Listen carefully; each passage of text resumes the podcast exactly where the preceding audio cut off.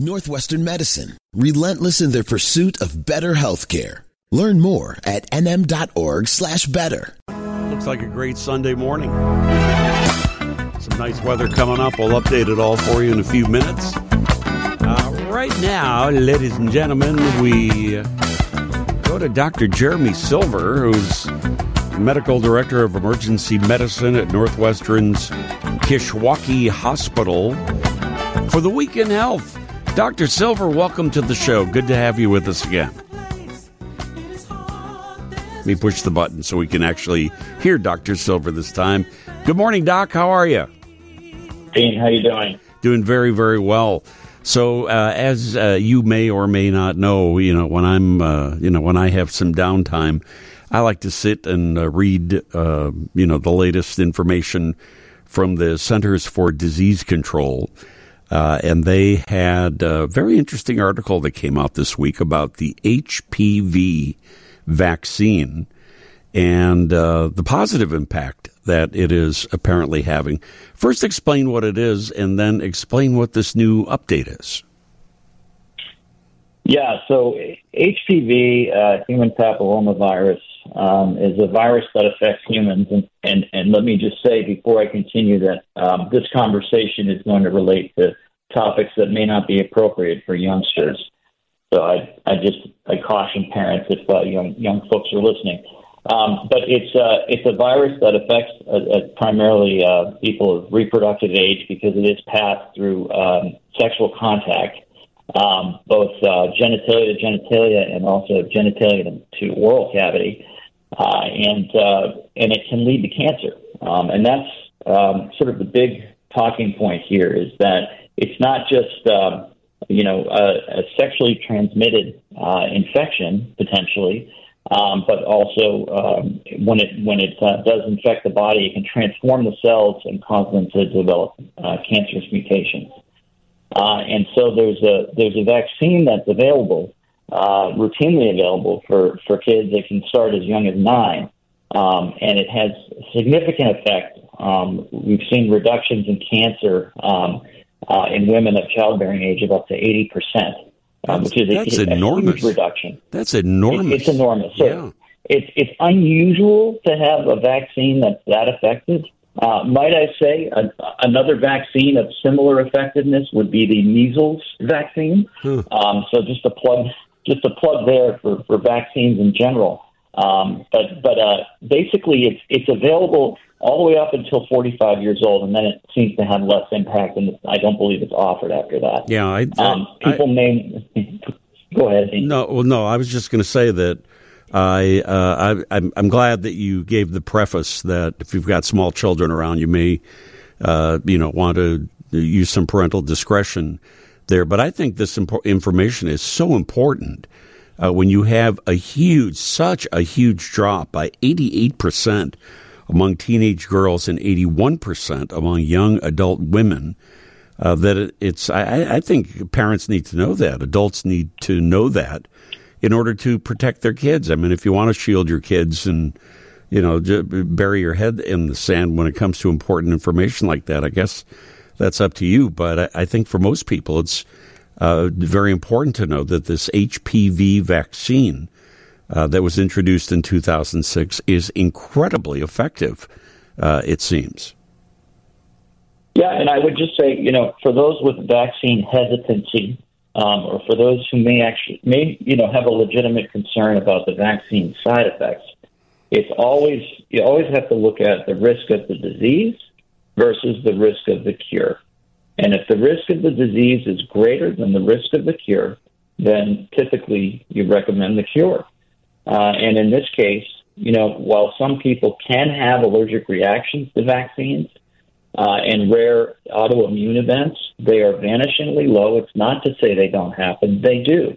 But the risk of developing cancer from HPV is significantly higher. So to me, a no brainer. Yeah, absolutely. So if uh, anyone is going to talk to their own doctors uh, about this, uh, who who are uh, is it young uh, girls, teenage girls, and young adult women who are most affected by this?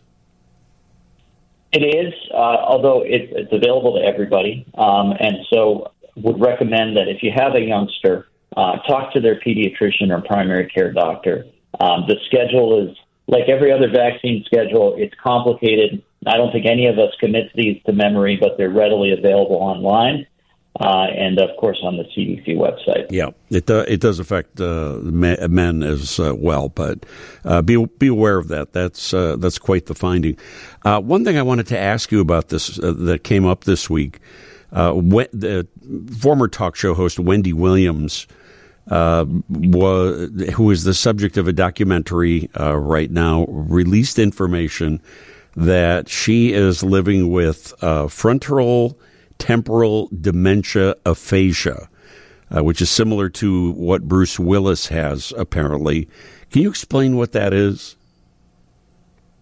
Yeah, first of all, my heart goes out to, to anybody who's suffering with this disease. It, it's a horrible disease. It, it, it, strikes down folks in the prime of life uh, and uh, is just incredibly debilitating. So, frontotemporal dementia, and, and that the, the name of the disease is, is descriptive. It describes where in the brain the disease has its impact, and that's in the frontal lobes, uh, where your personality exists and your uh, your executive function, uh, meaning that all of your uh, task generation comes from that area, and then the temporal lobes, um, where you have emotions um, and and some other behaviors. So it's uh, it really destroys the personality. There's a couple of different variants. Um, but but the bottom line is that they don't. It, it's it's a challenge right now because the cause is unknown. We we think it's probably genetic. Um, so those with family history are are at higher risk. But it it it starts to impact people in uh, in behavioral ways. Um, you can have uh, personality changes and deterioration in, in hygiene and socially inappropriate behavior, and it's just uh, from there it just totally degenerates. So it's it's really just an awful disease and uh, and no known cure at this point. The uh, the word in that whole diagnosis there that I think most pe- people recognize is dementia. Uh, similar kinds of uh, symptoms uh, for this as uh, people suffering other forms of dementia. Correct. Yeah. So it it, it starts with more of a behavioral component typically. Um, so if you were to ask, well, how would I know? Um, you know, if someone that you, you, you normally interact with is completely uh, normal and then starts to, to display bizarre behavior or become unhinged in scenarios where they normally wouldn't, lack of self awareness or just something feels different, you know, that's a good good indication that you might want to talk to your doctor just in general. Of course, there's so many different things that can lead to behavioral changes, but that's that's the, the numero uno. Uh, and they can often start out subtly, so people just kind of maybe blow it off or put it to the back of mind until it becomes more of an obvious thing. Yeah, you mentioned that uh, this often strikes at a fairly early age. Wendy Williams is 59. I got to think that Bruce Willis is somewhere around there, give or take uh, a couple of years. Does that seem uh, about normal? Uh, a, a, normal age for something like this to happen, uh, you know, mid mid 50s to uh, mid 60s, say? Yeah, prime of life. So 40 to 65 is the, the, the range in which symptoms typically begin to, to, to come to the forefront. Uh, so yeah, both Wendy and, and Bruce Willis, um, I think, fit within that uh, within that range. Yeah, is this something you you? I think you had said that uh, it could be hereditary because the eight one five area code uh, just uh, dropped a note saying my maternal grandmother and one of my first cousins on my mother's side both had it and died young. Uh, is this uh, something that people should be concerned with if they have family members who have had it? That, that's a tough one. That, thanks for that excellent question from the caller.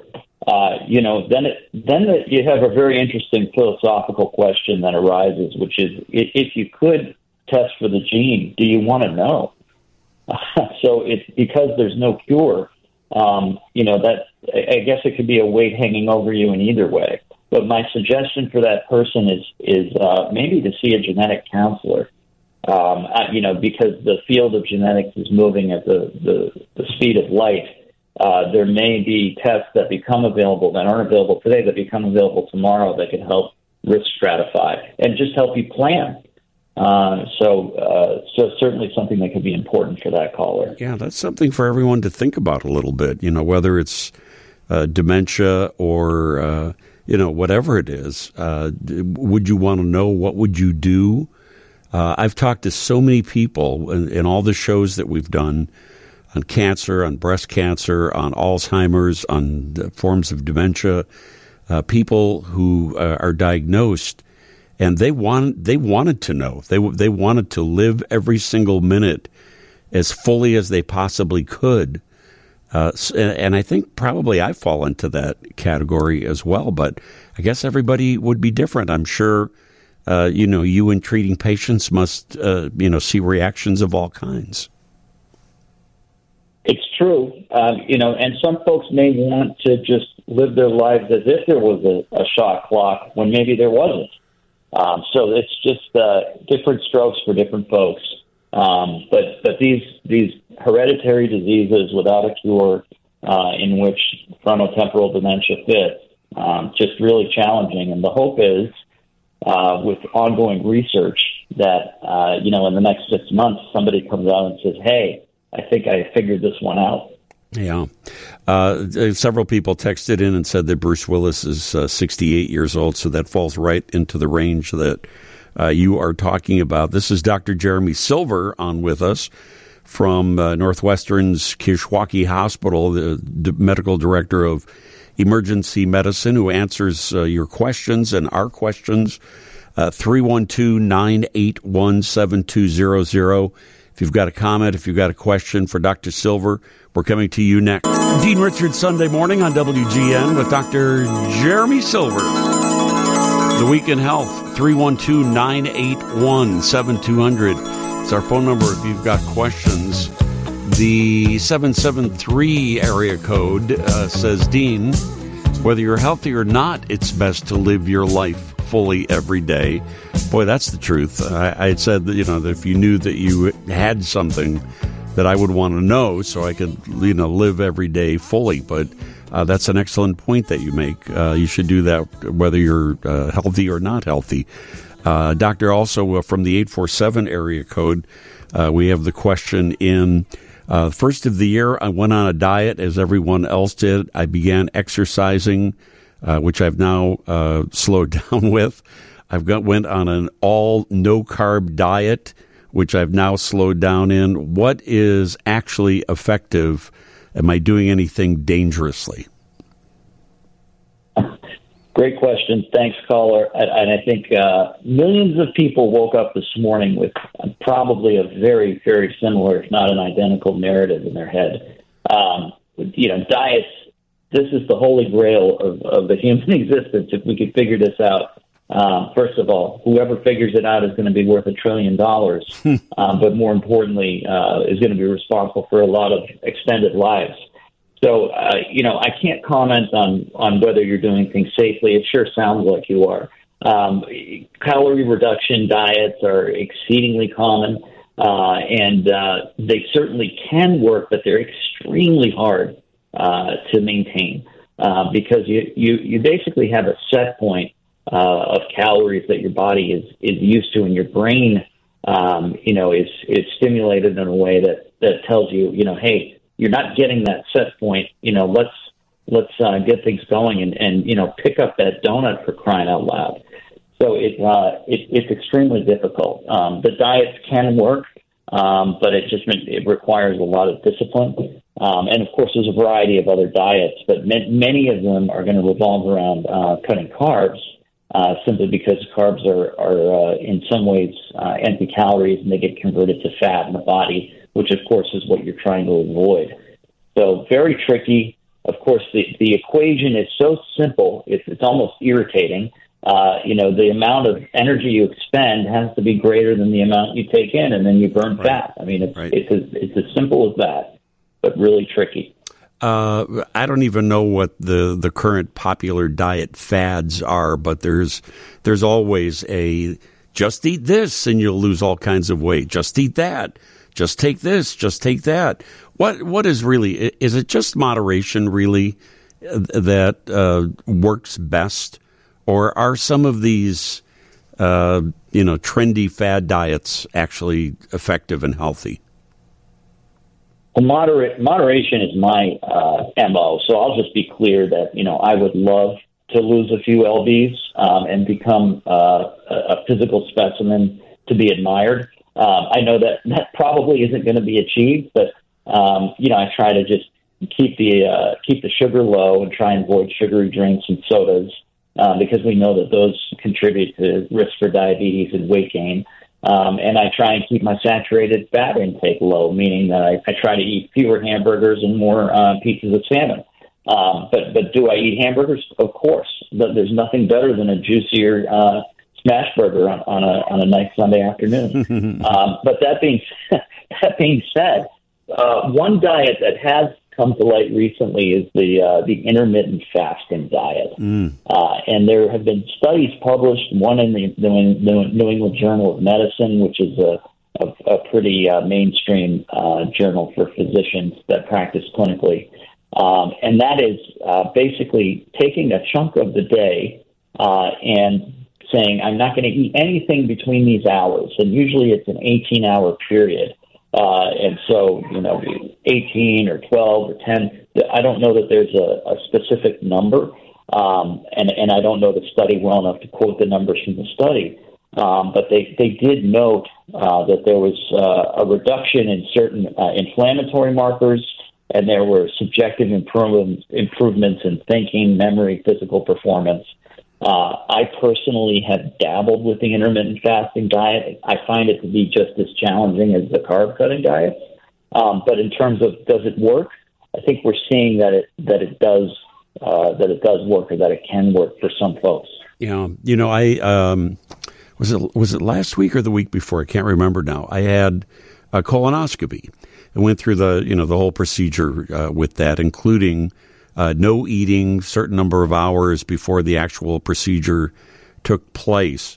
And what I what I, I I do this every time that I've had a colonoscopy. I've had three or four of them, I guess. Uh, I I always think that oh, there's no way I can go that many hours without eating or just having bouillon or you know clear Jello or something like that. But it turns out you can, which makes me think that a lot of what we go through with so-called hunger really is in our heads more than it is in our stomachs. It's something that we just kind of get used to eating all the time when really we don't need to. Turns out I didn't die after all, after just having bouillon for, I don't know, 24 hours or something. I actually felt kind of good. And, uh, you know, I, I felt uh, a, a, little less, uh, you know, sluggish and, uh, and all that. I, I think that's a real. I think that's a real effect. I don't think that that feeling's in your head. I think that's in your body. Um, that's your body telling you, "Hey, th- thanks, Dean, for not, you know, shoving uh, processed food and and uh, giving me a chance to kind of regenerate." But the the trick, of course, is then doing that, replicating that uh, every week, every month, uh, over over the long term. Yeah, that's, just getting used to it, right? I think it's just getting used to it. That's right. Yeah. Turns out my colonoscopy was just fine, by the way, too. I'm sure you're all. I'm very, glad to hear that. Glad, I'm sure you're all very concerned about, my my innards that way. Uh, the the 407 uh, area code is Parkinson's disease, part of the family of diseases related to dementia. Uh, Parkinson, yes. So Par- Parkinson's disease is a, is a disease that uh, uh, basically it's a progressive disorder of the nervous system, and um, it's very commonly um, associated with dementia. Um, there's also uh, slowed movement, uh, rigidity of the muscles, uh, tremors, speech changes, um, and uh, and and it's a chronic disease.